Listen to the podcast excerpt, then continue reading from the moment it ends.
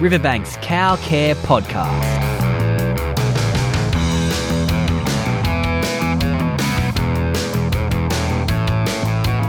G'day, I'm Sean Britton and welcome to the Cow Care Podcast, where we'll explore how to boost milk production and profit by talking to real farmers and experts. In other episodes, we've talked to a lot of farmers and got lots of advice on how to get the most out of your herd. This episode, though, is the first in our series on something that's unique to the Cow Care Club, and that's the Milk Tracker. Milk Tracker uses your real milk production data with a bunch of calculators and tools to really help you boost milk production and profit. With Tracker, you can take your data and use it to optimize your milk price by adjusting your milk composition or improve margin over feed costs or see the real cost of somatic cell count. In short, you get a much better idea of how your herd is doing. If you're a CowCare customer, you get free access to Milk Tracker. So, how can you use your stats better? Dairy consultant James Haig explains. So, as you know, the uh, dairy companies are sending you your data uh, either available on the website or as text, uh, generally on a, a, daily or, or twice um, bi daily uh, basis. Um, really, that data is mostly analysed looking at historical production. So, we're comparing it against what was done last year. But with the tracker system, what we've tried to do is to be able to compare it with what the cows can potentially do.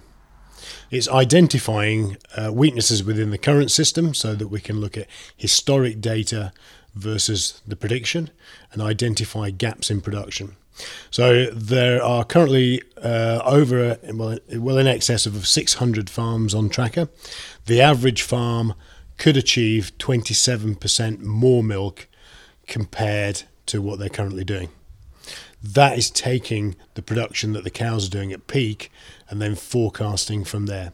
We do know that the, when the cow uh, gets to peak production, she's got enough milk secretory cells to produce that m- amount of milk.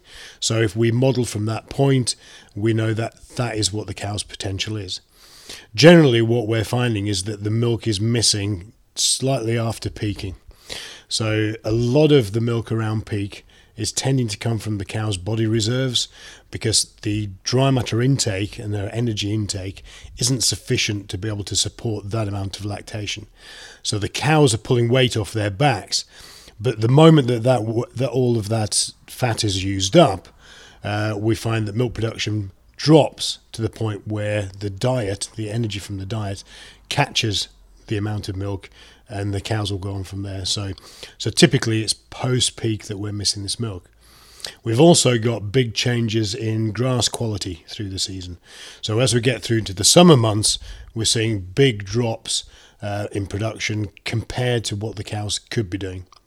So a big part of uh, what we're doing with Riverbank and with cow care is to identify where those drops are and to look at um, the options around filling that gap. So if we took a typical farm where there's 30,000 milk solids missing and we'll look at how much energy we would need to fill that gap, we're looking about 2 million megajoules of energy. It's an awful lot of energy. And where's it going to come from? Are we going to get all of that from buying in purchase feeds? Or do we need to extract more value off the farm? So if we calculate back, we'd probably need around about 180 tons of feed to fill that gap. Okay. So uh, if we look at how much that would cost if it was all purchase feed bought in at, let's say, $400 a ton, we'd be looking at $70,000 worth of cost for buying that in. But a $5.60 payout, 30,000 milk solids equates to 168,000 of income. So we're still left with just short of $100,000 worth of margin. So it's quite an important exercise to look at the size of the gap, the value of that milk, and then look at how much it would cost to fill that gap with buying all the feed in. In reality, we don't need to buy all that feed in. If we choose the right feed at the right time, we will be able to extract more energy out of the feed that we're growing on farm and get much better results out of something that we've already bought, i.e., the grass or silage or a range of other feeds that we're buying into the system. So, how can we see if you could be getting more out of your herd? We can use the tracker to do all the calculations. It's pretty easy to set up. I had James go through just what it takes to get going. So, Tracker's an online program. Um, it's very easy to set up. We only need a couple of items from the farm. Uh, firstly, we need a calving pattern. Um, so, Tracker uses the uh, number of cows calving in each week. We can take that from your herd records. If you're doing herd testing, we can take the data from the herd testing results. The second thing we need is third party access to your existing milk data from your dairy company. What we do is we combine the prediction with your actual data. And this is really useful because this pulls out of there the differences that we're seeing between the prediction and your own actual data. And it's much easier to visualize where we're losing the milk. So when we set Tracker up, we have a, we'll bring a couple of forms onto farm. Um, we'll collect the data, set Tracker up, and then write you a short report showing where there are opportunities for improvement. So, for example, we're currently looking at uh, one of the Riverbank customers' farms. It's um, a very well run unit. He's got cows calving between two and, and three periods during the year. Um, so it's quite a, a spread out calving pattern. So Tracker will perform equally as well for a block calved herd as it will an all year round calving herd. So we've brought in the actual data from the previous season and from the current season to put against the prediction. What we've identified in this farm is 45,000 milk solids worth of opportunities. Um, we can see against the prediction where the gaps are. And so now we need to look a bit deeper into why it is that we're getting those gaps. Tracker not only predicts where the milk solids and the litres are going to be, it also does a prediction of the milk fat and protein percent. So when we're looking at this particular farm, we can see that their milk protein is protein percent is well below the expectation. So, further investigation on the farm has shown that um, the nitrogen use on the farm isn't transferring through to good quality protein in the grass.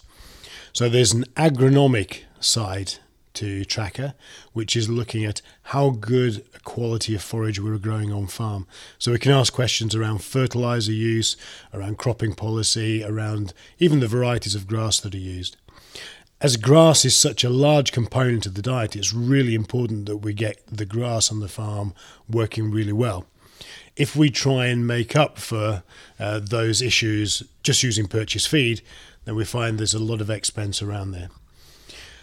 When we look at the milk fat percentage on this particular farm, we can see also that the milk fat percentage is well below expectation at the latter half of the year. This is partly because the feed is not being fully digested at that time. There isn't enough protein in the total diet to help the rumen microbes to digest the fiber fraction.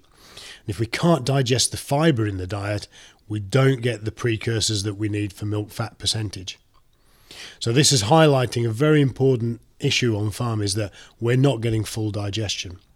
So we're buying the dry matter, either growing the grass, buying in silage, or purchase feeds, but it's not getting fully digested, so therefore we're not getting really good return on that investment. A further part of Tracker allows the farmer to record actual feed use, and it will give us a value on feed conversion efficiency.